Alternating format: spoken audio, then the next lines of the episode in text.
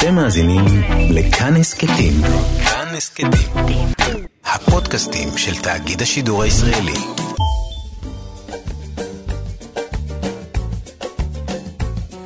שישים החדש, עם איציק יושע. לחיות בגיל השלישי.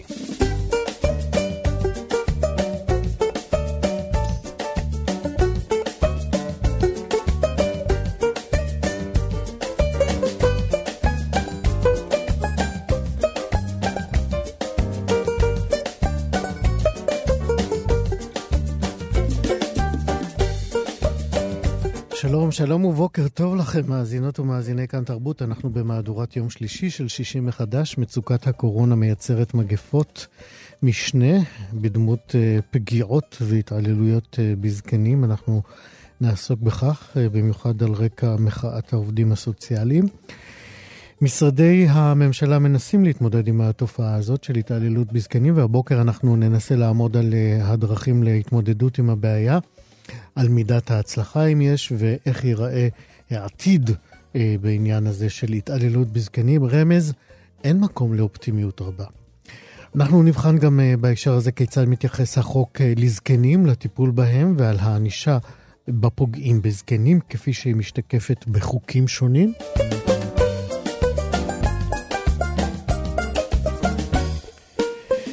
נדבר גם על אה, מחקר חדש שנערך אה, ממש בימי הקורונה ובדק את הרגלי הקנייה והרכישה באינטרנט על ידי בני הגיל השלישי ועל אה, עצומה שמתחדשת כנגד גזרות הבידוד שהולכות להיגזר על בני הגיל השלישי.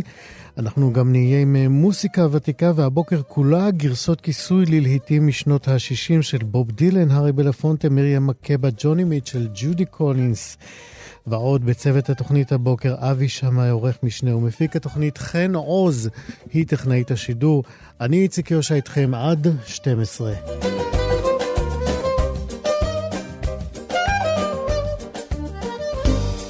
שישים החדש רבות דובר על האתגרים המיוחדים שמציבה לנו מגפת הקורונה בהתייחסות אה, לזקנים ולבני הגיל השלישי וגם הגיל הרביעי, צריך לומר בהקשר הזה. אה, בתחילת ימי הקורונה הוקמה תת-ועדה בין-משרדית כדי לגבש דרכים להתערבות ולטיפול במקרים של אה, הזנחה או התעללות בזקנים. בוועדה הזאת ישבו נציגים אה, ממשרד הבריאות, ממשרד הביטחון, מרשויות מקומיות, מהאקדמיה, וגם כמובן ממשרד העבודה, הרווחה והשירותים החברתיים, זה השם מלא של המשרד הזה.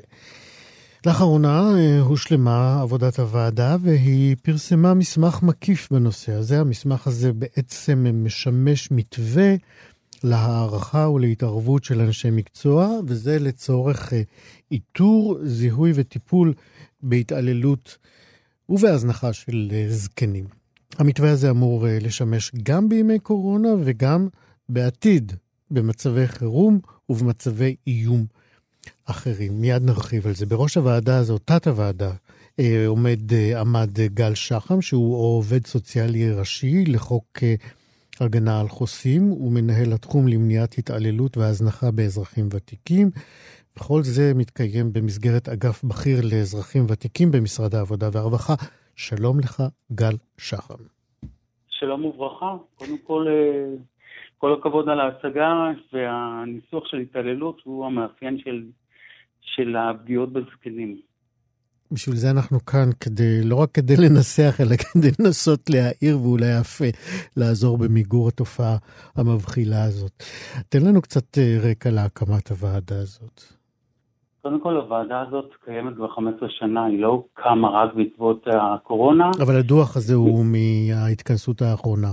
כן, הדוח הזה הוא התכנסות האחרונה, והיא חלק מעשר ועדות של אה, הוועדה הממלכתית לטיפול באלימות במשפחה, אה, ועדה מאוד מאוד רחבה וועדה שהיא ממלכתית, והתת ועדה שלנו עוסקת בנושא של התעלות והזנחה בקשישים, כאשר אה, בעקבות הקורונה זיהינו את המאפיינים, בעצם כל המדינה או כל העולם אפילו, נתקל באיזשהו מצב של איום שהוא לא היה מוכר ונדרשת הייתה היערכות חדשה אה, בזמן אמת, ותוך כדי תנועה ללמוד מה לעשות, לזהות את הצרכים, לזהות את המאפיינים ולתת מענה שהוא מותאם לאוכלוסייה, לאוכלוסיית, האזרחים הוותיקים בתקופה הזאת ובכלל בשגרת הקורונה. אז כמו שאמרתי, וברור לכולם, התקופה הזאת באמת זימנה לנו אה, סוגיות ועניינים שלא חלמנו עליהם ולא תיארנו לעצמנו שנגיע אליהם, אה, וכך כמובן ב, גם ביחס לזקנים. איזה תגובות, איזה טענות, איזה סוגיות, איזה קשיים או בעיות אה, הגיעו אה, לשולחן שלכם אה, כשדנתם בנושא? אה, ראשית, אה, כולנו יודעים שה... האזרחים הוותיקים הם אוכלוסייה בסיכון מבחינה בריאותית לחלות אה, בקורונה, ולכן אה, הייתה החלטה מאוד אה, ברורה אה, של אה, משרד הבריאות, של אה, אה, המל"ל, אה, שבנוסף לסגר של כולם צריך להקפיד יותר על הסגר של אוכלוסייה הזאת. אה, האוכלוסייה הזאת, אנחנו מדברים על סגר גם בקהילה וגם במסגרת המוסדות, שכולנו היינו חשופים לאחוז, לאחוזים מאוד גבוהים של הידבקות ופגיעה כתוצאה מהקורונה, פגיעה משמעותית, אה, ומה שקרה בעצם נכפו עליהם תנאים של בידוד וריחוק חברתי, ונכנסו לבידוד ולבדידות והבדידות היא אחד מהמחלות. אנחנו נדבר על זה שוב אה, כאן אה, גם בהמשך בנושאים הבאים שאנחנו נעלה. אה, אני רוצה אבל לפני שניכנס לבדידות, לשאול אותך, כמה באמת, אתה יודע מה לפני זה, בוא, בוא נדבר על העיקרים שאתם מתווים במתווה הזה, אחרי העבודה הכל כך מאומצת.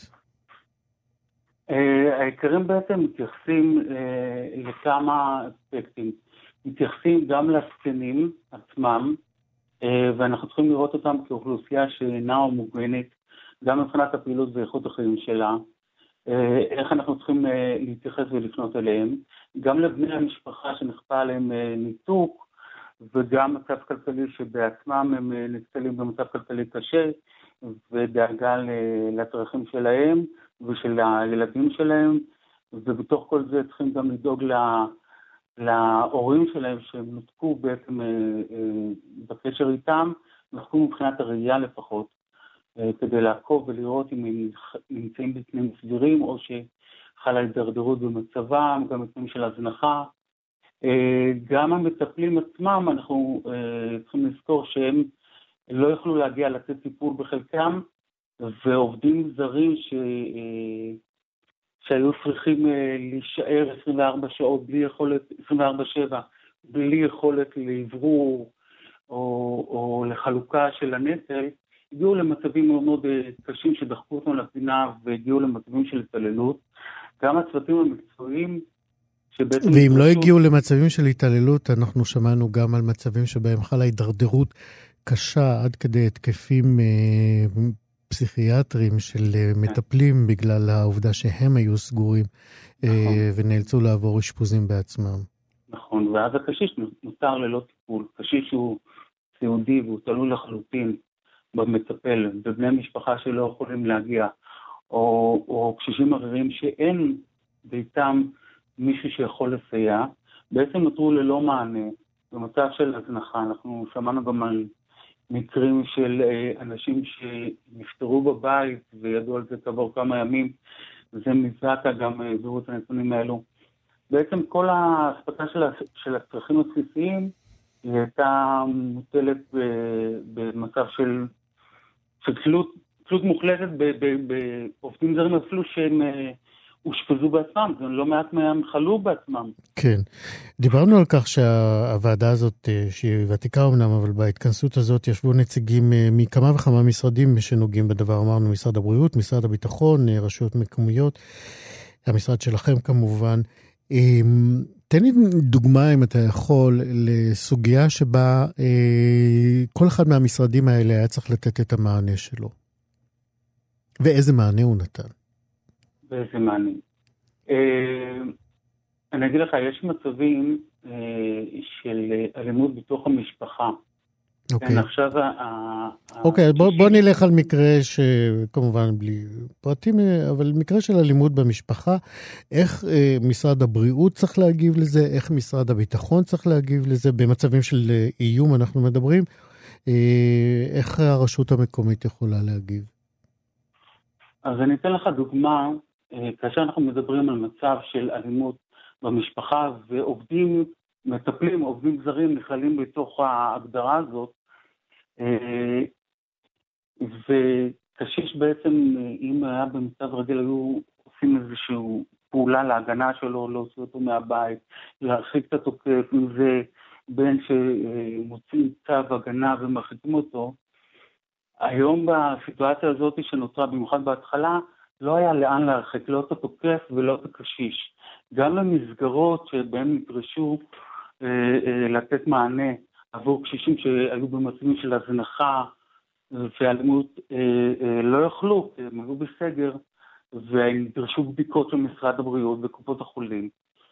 גם זה לקח זמן, ואנחנו חייבים לתת מענה מהיר, כי אנחנו מדברים על מצב חירום. צריך למצוא את המסגרות המתאימות, שלרוב זה מסגרות שגם קשורות למשרד הבריאות, אם זה מסגרות סיעודיים.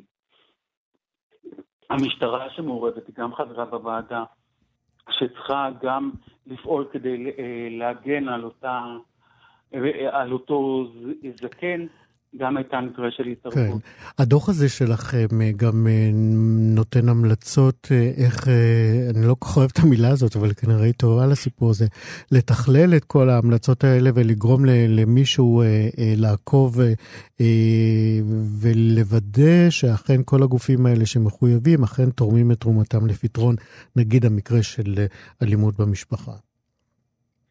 אני אגיד לך, חלק מה, מההבנה שלנו וזה גם מה שניסינו ליישם במסגרת המלצות הוועדה, ובואו נתחיל מזה שזה אחריות לאומית, שיש איזשהו מצב שאנחנו צריכים להגן על הזקנים שלנו, זה אחריות של כל החברה, זה לא רק סיפור שעובד סוציאלי ברווחה, הוא נדרש ועליו נופלת המשימה וזהו. כולם צריכים להתגייס לנושא הזה, אנחנו צריכים למצוא, וזה מה שניסינו, למצוא שפה משותפת, כל אחד מתאר את הדברים בצורה אחרת, בשפה אחרת. כל הנהלים להתמודדות היו נהלים שלא היו משותפים, ואז זה נתקל בבירוקרטיה מאוד מורכבת, ואנחנו צריכים לתת מענה אה, דחוף, ולכן אנחנו צריכים אה, כולנו לדבר באותה שפה, אה, עם נהלים אחידים,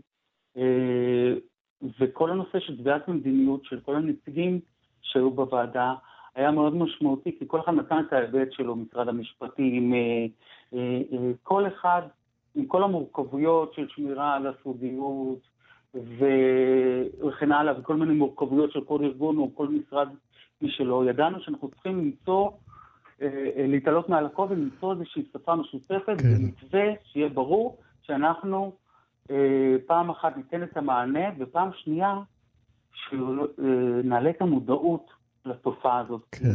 אנשים לא מודעים, אנשים לא יודעים. כן. אין ספק שהקורונה זימנה אה, הזדמנות אה, שלא בטובתנו אה, כדי לחדד נהלים וצרכים במצבים של איום. אולי באמת תגדיר מבחינת המוסדות, המדינה, מה זה מצב של איום?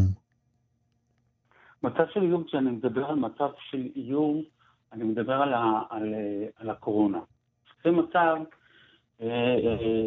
שמשפיע על התפיסה של האדם, את המצב הקיומי שלו, והוא מרגיש את תנאי החיים שלו נתונים בסכנה. אנחנו מדברים על הגדרה כללית של איום.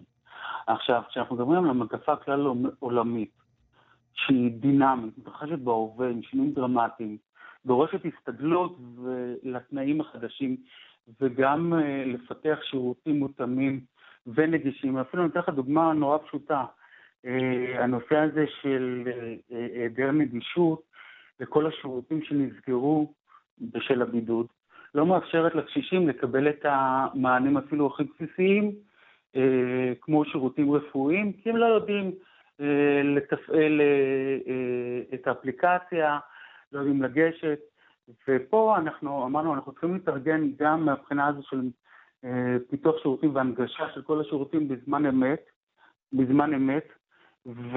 אה, אה, שנייה רגע, בזמן אמת, ו... ואנחנו צריכים בעצם לתת, לתת גם פתרון מעשי בשטח כדי למנוע את המצב הזה של ההתעללות, של ההזנחה. כן. גל שחם, לקראת סיום, אני רוצה לשאול אותך, כמה שנים אתה עובד במשרד? במשרד אני עובד שנתיים, mm-hmm. אבל אני מעל 25 שנים בתחום הזה של זקנה, ראש מומחה בזקנה, עבדתי בעיריית תל אביב. כן. אני, אני, שואל, אני שואל את זה כי אני רוצה לשאול אותך ממרום הקילומטראז' הזה שלך, כמה אתה אופטימי לגבי הישימות של הדוח שלכם? תקשיב, אני בן אדם אופטימי. אני בן אוקיי. אדם אופטימי, ואני חייב לציין שההתגייסות של כל חברי הוועדה הייתה מדהימה. הייתה מעורבות מלאה של כל החברים, אה, מעורבות ומחויבות של כולם אה, אה, לעניין הזה, ואתה, וזה נותן לי הרבה אופטימיות ליישום ההמלצות בשטח, ובעיקר העלאת המודעות, והנה, אחד מהתוצרים זה גם הפנייה שלכם לראיין אותי בנושא. גל שחם, בהצלחה לכם, בהצלחה לנו. כן, כן, ותודה למשרד הרווחה. רק דבר אחד אני חייב להגיד. בקצרה. לסיום בקצרה, תמיכה בעובדים הסוציאליים, שהייתה עלייה של 60% בפניות לרווחה, גם בעקבות הקורונה. העובדים הסוציאליים לא יכולים לשאת בנטל הזה, במיוחד במשכורות מחפירות. לא מעט תקנים גם של טיפול בזקנים אה, במצבי התעללות נשארו לא מוגשים בגלל התנאים והמשכורות אה, המבישות. אכן, ליבנו איתם. תודה רבה לך, גל שחם. כל טוב. להתראות. 60 החדש. אז דיברנו עכשיו על אה, מצוקתם של אה, הזקנים, שהיא הולכת ומתרחבת, וביקשנו לבדוק גם את ההתייחסות של החוק לזקנים. האמת שרק בחוק אחד, אה, אה, לפחות ממה שאני הצלחתי כרגע אה, לראות, יש רק בחוק אחד התייחסות לזקן באשר הוא זקן, וגם מופיעה בחוק, בשפת החוק, בלשון החוק, המילה זקן. אני אקרא את הסעיף הזה. נאמר שם, התוקף זקן וגורם לו חבלה של ממש, דינו מאסר, שימו לב, חמש שנים. התוקף זקן וגורם לו חבלה חמורה, דינו מאסר שבע שנים.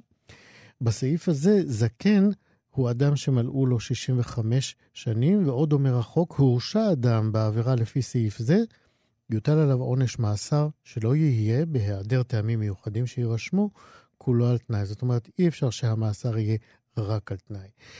שלום לעורכת הדין נורית פיש. בוקר טוב. מה שלומך? אני בסדר, זאת אומרת, מה שמדאיג שאני מוגדרת כזקן בחוק הזה. ומה את חושבת? ולא מרגישה ככה. ומה את חושבת שאני? טוב, אבל, אה, אבל בואו נעשה קצת סדר. יש כאן בהחלט אמירה מאוד מאוד משמעותית של המחוקק. בעצם, הרי אסור לתקוף אף אחד, החוק לא מתיר. אבל נכון, החוק... אבל אה, יש פה ספציפיקציה לגבי זקנים, נכון, וזה... נכון. האמת שזאת הייתה לי הפתעה נעימה לראות שחיי זקן נחשבים קצת יותר, וטוב גם, שכך. גם זקן וגם, דרך אגב, גם חסר, חסר ישע אחר. כן. זה סעיף ספציפי מיוחד. כן. המחוקק מתייחס, נותן איזושהי אמירה, אומר רבותיי, אסור בכלל לתקוף, אבל מה שנקרא, אל תעיזו לתקוף קשיש וחסר ישע, מאוד יש עוד, הגדירו עוד חסרי ישע, כי אז בעצם אני הבעתי את עמדתי הערכית שיש מאסר חובה. דרך אגב, מאסר חובה יש במעט מאוד אה, עבירות, כן. כולל למשל תאונת פגע וברח. אז יש כאן איזושהי אמירה ערכית מעבר למותר אסור, יש גם איזושהי אמירה ערכית של שאט נפש כלפי עבירות מסוימות. מתי אה, לדעתך אה, נכנסה המודעות הזאת אה, לתוך ספר החוקים, ובעקבות מה? באופן כללי, חוק העונשין, אני לא רואה מתי זה תוקן, אבל באופן כללי, חוק העונשין הוא חוק מאוד מאוד ישן, שכל הזמן מתקנים אותו, חוק העונשין הישראלי. תכף אני אבדוק מתי הוא חוקק. אבל באופן כללי, לצערי, הדברים עולים, או לשמחתי המחוקק קשוב, כש, כשיש איזשהו סוג של מכת מדינה. כשמתחילה מכת מדינה, כשהייתה איזושהי אה, תקופה של התעללות בקשישים, עלה הצורך להחריף את המאבק בעניין הזה. זה כחלק ממדיניות משפטית, מדיניות חברתית, שבעצם נועדה להדגיש את ה... לאפשר לבית המשפט כלים לענישה, ולא רק לאפשר, כי אנחנו יודעים שכשמגיע, אה, אחת הבעיות הגדולות במשפט הפלילי, שהקורבן לא מיוצג. נכון שחוקק חוק נפגעי עבירה, שכבר היום נותן לו יותר מקום, אבל באופן כללי זה המדינה כנגד הנאשם. ואז יוצא מצב שלנאשם יש סנגור ששוטח בפני בית המשפט את עברו ואת חייו הקשים של הנאשם. וכאן מה בא המחוקק ושם גדרות לבית המשפט ואמר לו, רבותיי, אתם חייבים לתת מאסר בפועל, אלא מנימוקים מיוחדים שיירשמו. אני רוצה להציג כאן פסק דין. שנתן, אה, במקרה שמתייחס לכמה מקרים כאלה, כולל גם צעירים שתקפו קשיש, פסק הדין של רועי כרמלי נגד מדינת ישראל, שבעצם אה, חבר'ה צעירים, מה שנקרא, התעללו בקשיש ולא היה שם מישהו שעצר את זה, והשופט רובינשטיין מתחיל את פסק הדין באמירה מאוד נוגעת ללב. אל תשליכני לעת זקנה, ככלות כוחי אל תעזבני, ציטוט מתהילים. זאת אומרת, סליחה, זה, סליחה, זה פסק דין שמתייחס להתנגדות של, של, של נכד כלפי הסבא, סליחה, כן. יש פסק דין אחר שמתייחס כן. להתעללות של צעירים בקשיש. אבל כאן באמת, אה, כשמדובר ב... נכד ששכנע את סבתו לבוא לגור אצלו והשתלט לה על רכושה וכספה ונפשה ונשמתה והרחיק אותה מהמשפחה ובעצם מתנהג בצורה, אה, מעבר לדרישות הכספיות, גם מתנהג אליה בצורה מאוד לא אנושית, שאגב, יש עוד עבירה שנכללה כאן, עבירת הזנחת קשיש, הזנחת חסר ישע, גם הזנחה היא עבירה פלילית. ולכן, זאת אומרת, לא, בואו בוא, בוא נראה מה ההבדל בין התעללות לבין הזנחה. התנהגות היא אקטיבית, הזנחה היא פסיבית. זאת אומרת, גם כשאתה לא עושה, אתה גם יכול לעבור עבירות, וזה חשוב. החוק גם מפרט אה, או, או מסביר מהי הזנחה? לא, אבל, אבל אני מניחה שכאן זה דווקא, אני חושבת שזה טוב שלא, שלא אה, נכתב, כיוון שזה נותן מקום לפרשנות של בתי המשפט להכניס את התוכן, כאילו זה היה במשפט פלילי. מה שלא אסור מותר, ולכן הוא מאוד מאוד צריך להיות מוגבל. ולכן ברגע שהיה מוגדר, אז יכול להיות שהייתה הזנחה שלא חשבו עליה, קודם מישהו היה יצירתי ברוע שלו, ויכול להיות שבית המשפט לא יכול היה להכיל את זה. ודווקא זה נכון לדעתי לא להגדיר את זה ממש, כי הזנחה בעצם, אה, הזנחה אתה בעיקר רואה בתוצאות שלה. כשמישהו הזניח בריאות, כשמישהו הזניח נפשית, כשמישהו הזניח אה, אה, את, האכילה של אדם, כי אנשים מבוגרים שוכחים לאכול, מגיעים לתת משקל עקב הזנחה. ולכן הזנחה היא עבירה שלדעתי לא פחותה אה, מהתעללות, כי זה סוג של סוג אחר של, של תקיפה. זה בעצם תקיפה במחדל בעצם, בדרך של מחדל. אבל בכל מקרה... ההתעללות בקשישים יכולה גם להיגרם על ידי הן בן משפחה, הן מטפל, הן מטפל זר, צוות, צוות טיפולי, ראינו כבר התעללות של קשישים בבתי אבות. וישנם כמה סוגים של התעללות, יש התעללות פיזית, יש התעללות מינית, התעללות נפשית, ניצול כלכלי, נטישה והזנחה. כאשר לא מספקים את הצרכים הבסיסיים של הקשיש, אוכל, ביגוד וטיפול רפואי זו בעצם הזנחה. בכל מקרה, החוק מתייחס מאוד ב- ב- ב- בחומרה לנושא הזה, ולכן גם יש עוד חוק שמתייחס לצו הגנה למניעת אלימות במשפחה, הרי באופן כללי, לרוב אנחנו רגילים להשתמש בזה במלחמות גירושים, שזה כבר סיפור אחר, אבל ברגע שמדובר בבן משפחה שמתעלל בקשיש, בית המשפט ביתר קלות מוציא צווי הגנה, וביתר אה, קלות מסלק אנשים מביתו של קשיש ברגע שמדובר באיזושהי סכנה, בעוד שבמשפטי גירושים לפעמים מגייסים טיעונים, ואנחנו לא ניכנס לניהול האסטרטגי של תיקי גירושים המכוער, אבל באופן כללי לגבי לא, קשיש... לא, ממש לא, ולא היום. לא, לא, חס וחלילה. אבל לגבי קשיש, הגישה בבית משפט, כל המקרים שאני נתקלתי בהם, לא היה צל צילו של ספק שבית המשפט אה, מיד נתן צו הגנה, לא, לא עשה שום קשיים פרוצדורליים, לא דרש ערבויות, היה מאוד מאוד אה, היה נחוש להרחיק את האדם האלים מהבית ומהסביבה ולמנוע ממנו את השימוש בנכס של ההורה. בכל מקרה, אני רוצה רק, מאוד חשוב לדעת שמשרד המשפטים מסייע לאוכלוסיית בוגרת בייצוג בפני ערכאות משפטיות. הסיוע המשפטי מוענק ללא תשלום, זה חשוב לקשישים כיוון שלפעמים אין להם כסף, השתלטו להם על כסף או שאין להם בואי, כסף. אז בואי באמת, אה, לטובת מאזיננו, ספרי איך באמת אפשר לקבל את הסיוע הזה בחינם. בכל מקרה, ישנו אה, גוף שנקרא הסיוע המשפטי, יש באתר של משרד המשפטים, והוא מענק ממש ל, ל, ללא תשלום לקשישים, בפני הערכאות המשפטיות להגן עליהם, למעט אגרה שגם היא שולית והיא מאוד מאוד קטנה, ולכן אה, חשוב מאוד לדעת שיש בהחלט אוזן מסייעת, אה, אוזן קשבת, בייחוד היום כשיש שביתת עובדים הסוציאליים ואני נחרדת מהנזקים שיהיו עוד מעט, כי אין, אין להם קהל, אין להם לובי שיתמוך. בהם, ולכן אני נחרדת מה, מהנושא הזה. אני רוצה לציין עוד נושא אחד שהוא חשוב גם. יש עניין של חוק לתיקון דיני משפחה מזונות. זהו, זה הסעיף הבא שרציתי שנתייחס אליו. כאילו, יש, יש מצבים אה, שדיברת עליהם עד עכשיו של הזנחה ופגיעה ותקיפה, אבל יש גם uh, החוק, uh, אנשים מעט יודעים שבעצם החוק גם מחייב ילדים לתמוך כלכלית, כלכלית בהוריהם, ולא הפוך, כמו שזה לא, מקובל. לא, יש גם הפוך. לא, ברור. כן. אבל uh, ילדים שבגרו, אין uh, שום מחויבות להורים uh, נכון. לתמוך בהם. אבל הפוך, נכון. מסתבר, מתברר שהחוק כן אומר, ילדים, אתם צריכים נכון. לתמוך בהוריכם, לא כנדבת לבכם, אלא על פי חוק. אבל אני רוצה כאן לציין כמה, כמה מגבלות בחוק. כן. החוק אומר, קודם כל, אדם חייב במזונות... אה, אה, ילדיו הקטינים. על זה כך, ברור. כן, עכשיו מה שברור גם בילדי בני זוגו, אבל החוק נותן דירוג.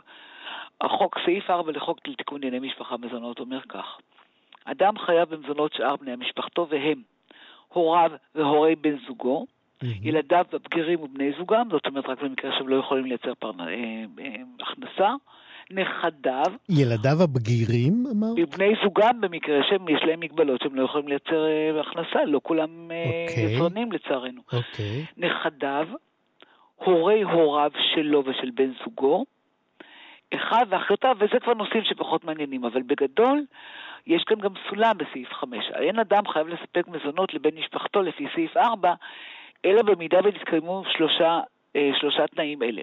יש, יש בידו לעשות כן לאחר סיפוק הצרכים שלו, של בן זוגו ושל הילדים.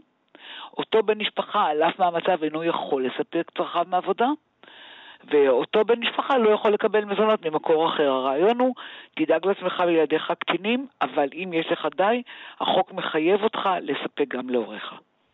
ולשאר הזוג, הקרובים, כמו שציינתי, את המדרגים. כן, שזה טוב לדעת, אה, כי בדרך כלל כולם, אה, רבים, אה, אפשר לומר, מתנהלים בעולם כאילו התומכים היחידים הם ההורים ולא להפך. ולא עכשיו, אני רוצה לציין עוד דבר. היו שנים, עד שבוטל חוק, בוטל מס עיזבון, היו מקרים לפני הרבה מאוד שנים רק שאנשים... תסביר בקצרה מה המס הזה. היה פעם מס עיזבון על ירושה, אני לא, והוא בוטל בשנת 81, כי הגיעו למסקנה שמנגנון לגבייתו עולה יותר מאשר לגבות את המס עיזבון. Okay. למה? אוקיי. אנשים עשו אבן התחכמה, והיו מעבירים רכוש בחייהם על שם ילדיהם כדי להימנע מתשלום מס עיזבון. עכשיו, היה, היה קורה מצב אבסורדי שההורים היו נותרים ללא כלום. והילדים לפעמים היו נוהגים, לפעמים, היו נוהגים בקשיחות רבה והיו מנצלים את זה לרעה והיו ההורים נותרים ללא, ללא, ללא אמצעי מחיה.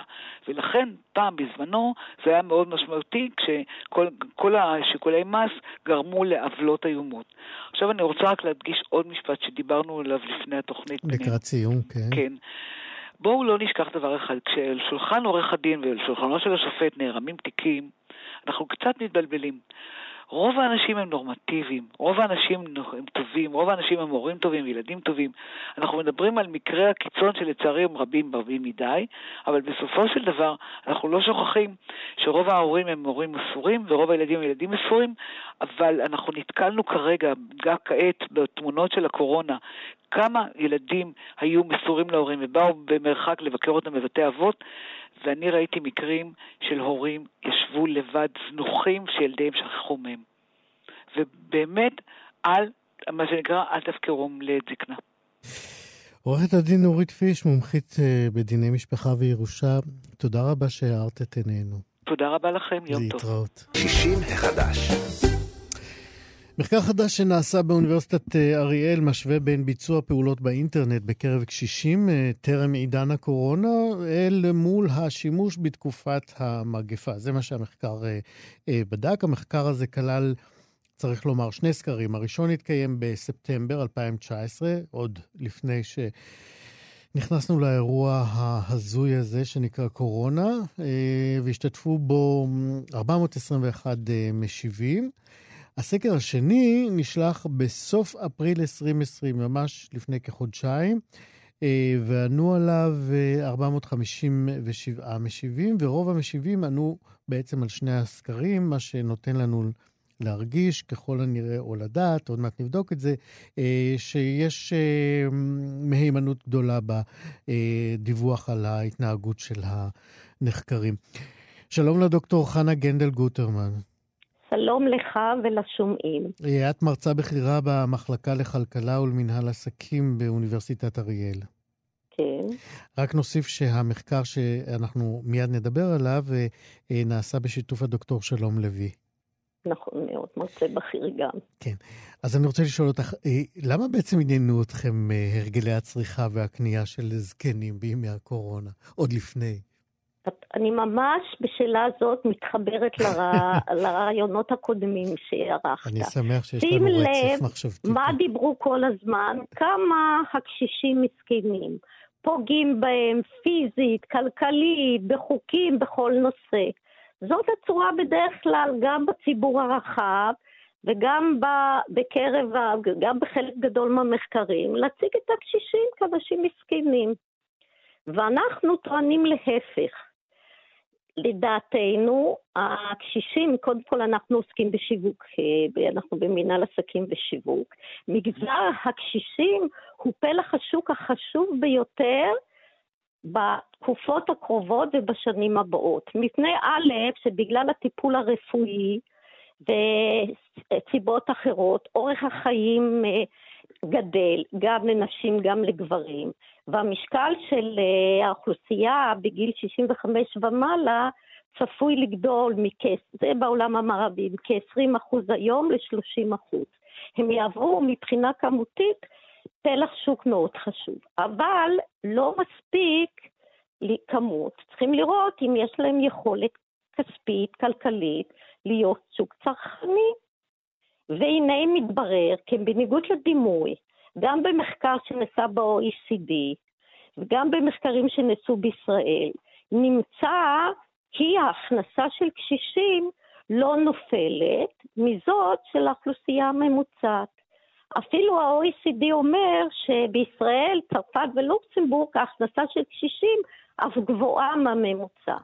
כלומר, יש להם יכולת הם כוח קנייה גדול יותר, כן. כן, הם כוח קנייה רציני. מעבר לכך, אנחנו במחקר בדקנו את ההתנהגות הצרכנית שלהם, ומצאנו שהם מאוד מאוד פעילים בתחום הצרכנות. רק בגיל, אם היו לנו שלוש קבוצות גיל. פעילים בתחום הצרכנות זה, זה, זה נשמע זה קצת... אני אסביר. לא, זהו, זה נשמע כאילו קצת מכבסת מילים. הם קונים יותר. קניות, שירותים, תיירות, כל, כל אוקיי. הדברים האלה. נכון מאוד. אנחנו בדקנו שלוש קבוצות גיל. 55 עד 64 טרום, 64 65 עד 74 ו-75 עד 80. למה החלוקה הזאת בעצם? לפי מה, יש, מה מאפיין... מה... קודם כל מה... יש בעיה, מה זה קשישים. בכל, בכל מחקר יש, יש מתחילים ב-55, יש מתחילים ב-65. קשה היום מאוד לדעת מה, מה הגיל, שלא לומר, מהו, מהו קשיש. שלא לומר, כפי שדיברנו בפעם הקודמת, שקשישים תופסים את עצמם כצעירים יותר ב-13 שנה. Mm-hmm. מהגיל האמיתי שלהם. נכון. והם פעילים, והם פעילים, והם גם פעילים באינטרנט. ורמת הפעילות יורדת בערך בעשרה אחוז מגיל 75. רמת הקניות וכל הדברים, אבל לא באופן מהותי. יש להם הכנסה, יש להם פנאי, ולכן הם אה, שוק צרכני חשוב.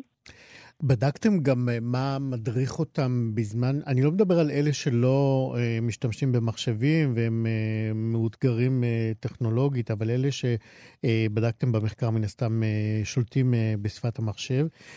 בדקתם מה הפחדים שלהם, החששות שלהם כשהם באים לעשות קניות ברשת? בהחלט. קודם כל, מתברר שיש אוריינות דיגיטלית.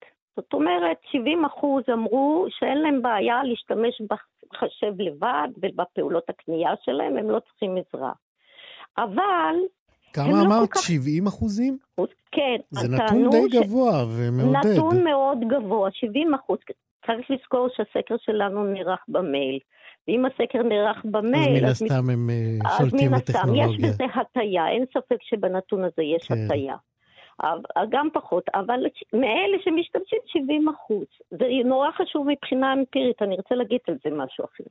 אבל מתברר שיש להם היסוסים רבים לגבי אה, קנייה באינטרנט. ממה נובעים ההיסוסים? כמחצית מהם. חלק חושבים שלא יקבלו את המוצר שהם הזמינו. חלק אומרים, נו, ואיך נוכל להחזיר את המוצר? ולחלק גדול, וזה דבר אני גם מכירה מהיכרות אישית עם קשישים, חוששים לתת את מספר כרטיסי האשראי באינטרנט. הם חוששים. כולם חוששים. מה... לא, הם הרבה יותר חוששים. והחשש okay. אוקיי. גדל בגלל, בקבוצות הגיל המבוגרת ביותר, 75 עד 84, mm-hmm. גדל מאוד. עכשיו, למה החשיבות האמפירית של המבצע הזה? כי נעשים המון, עכשיו המון פעולות, ואתם גם ראיינתם, כדי להגדיל את האוריינות הדיגיטלית של הקשישים, נכון? נכון? יש קורסים ויש הכול. מתברר שזאת לא נקודת הכשל העיקרית. חשוב לזכור שבעצם הקניות באינטרנט באים להקל על הקשישים. לכאלה שיש להם בעיה של נגישות, הם לא צריכים ללכת לחנות, הם לא צריכים להתאמץ. אה, אלה שיש להם בעיה של אה, תנועתיות, כל הדברים האלה הרבה יותר חשובים בגיל השלישי. לגיל הצעיר, הצעיר הם חשובים מפני חוסר כן. זמן. אבל בתחום הנגישות זה חשוב מאוד לקשישים. לכן, סביר היה מאוד, לכן גם בדקנו בתקופות קורונה, אם גדל השימוש באינטרנט, בתקופה הזאת. מה המשמעות האמפירית שעולה מהממצא? שיש להתרכז פחות, אם רוצים להגדיל, בתחום של אוריינות דיגיטלית, ולספק מידע וידע הקשישים. לגב, למשל לגבי איך לשלם בביטחון בכרטיס אשראי. יש כל מיני פעולות שאפשר כן. לעשות. דוקטור גנדל גוטרמן, אני לקראת סיום, אני רוצה לשאול אותך שאלה נוספת. אה, אתם מצאתם גם, לפחות ממה שמראים הנבדקים שלכם, שהייתה עלייה בשימוש בכרטיסי אשראי אצל קשישים לעומת ירידה בציבור הכללי. אה, לא הייתה עלייה, היא הייתה באופן, אה, פחות או יותר נשארה מאוד דומה, אבל אני אגיד לך איפה הייתה עלייה. זה מאוד מעניין. בקבוצת, אה, קודם כל הטרום, הטרום, הטרום קורונה. 55, אה, אוקיי. עד 64, מפני שהם עברו לחל"ת, ו...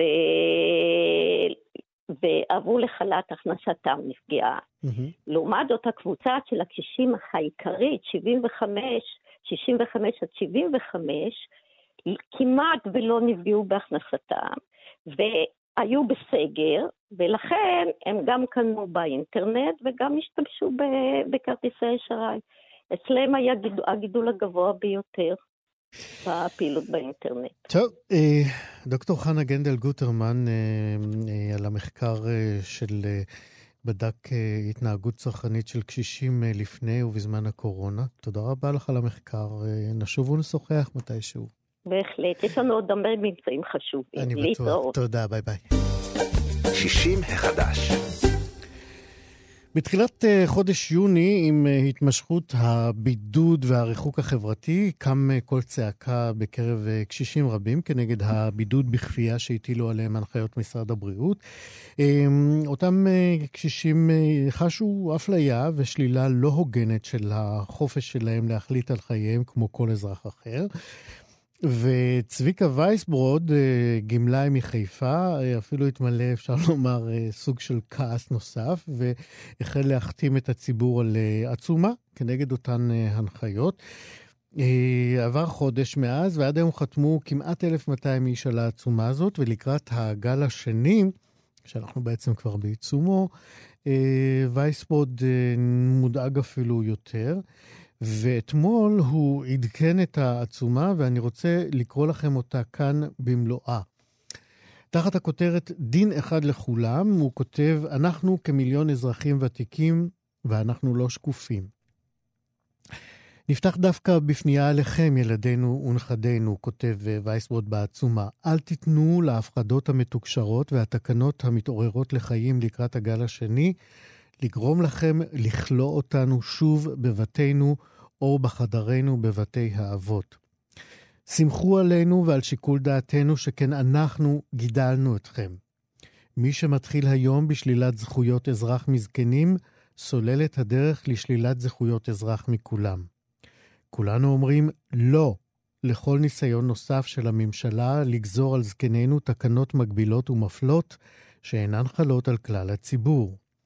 אנחנו הוותיקים נחבוש מסכות, נשמור על היגיינה, נשמור מרחק חברתי בדיוק כמו בני ה-30, ה-40 וה-50, אבל לא נסכים לכל מיני תוספות לקשישים ומבצעים מיוחדים, כמו בדידות, בידוד, סליחה, הימנעות מיציאה לעבודה או הימנעות ממפגש עם הנכדים. הכל במסגרת שלושת הכללים.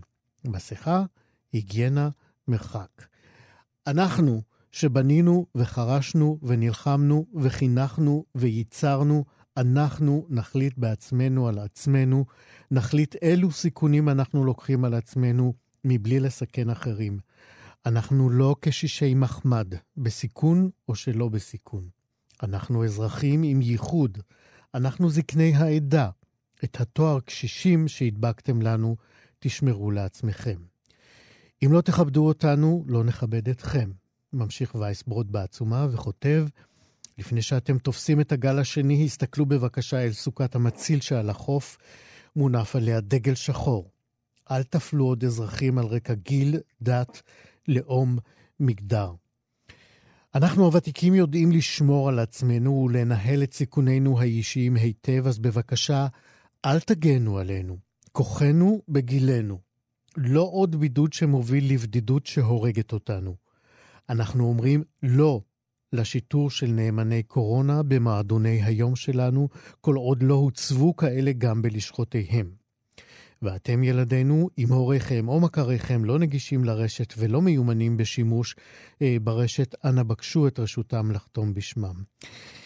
עד כאן אה, דבר העצומה. שלום צביקה וייסבוד.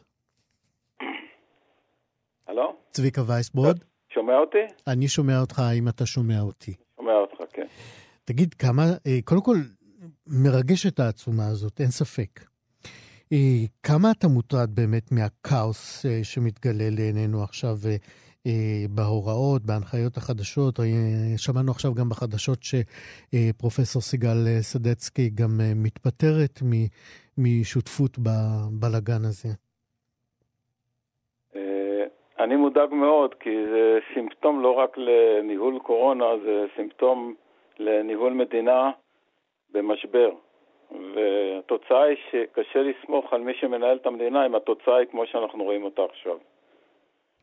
אה, דרך אגב, יש שני תיקונים קטנים לספתח, שאחד אני אה, לא מחיפה, אני ממושב יעד בגליל, שאני אחד ממייסדיו. התיקון השני, בגלל הגיל שכחתי. אז תקן בהמשך אולי. תגיד, אה, כמה תגובות הגיעו אליך אחרי הפרסום הראשון של העצומה? ו... אז הגיעו, חתמו 1,150, 60, לא, נכון להיום.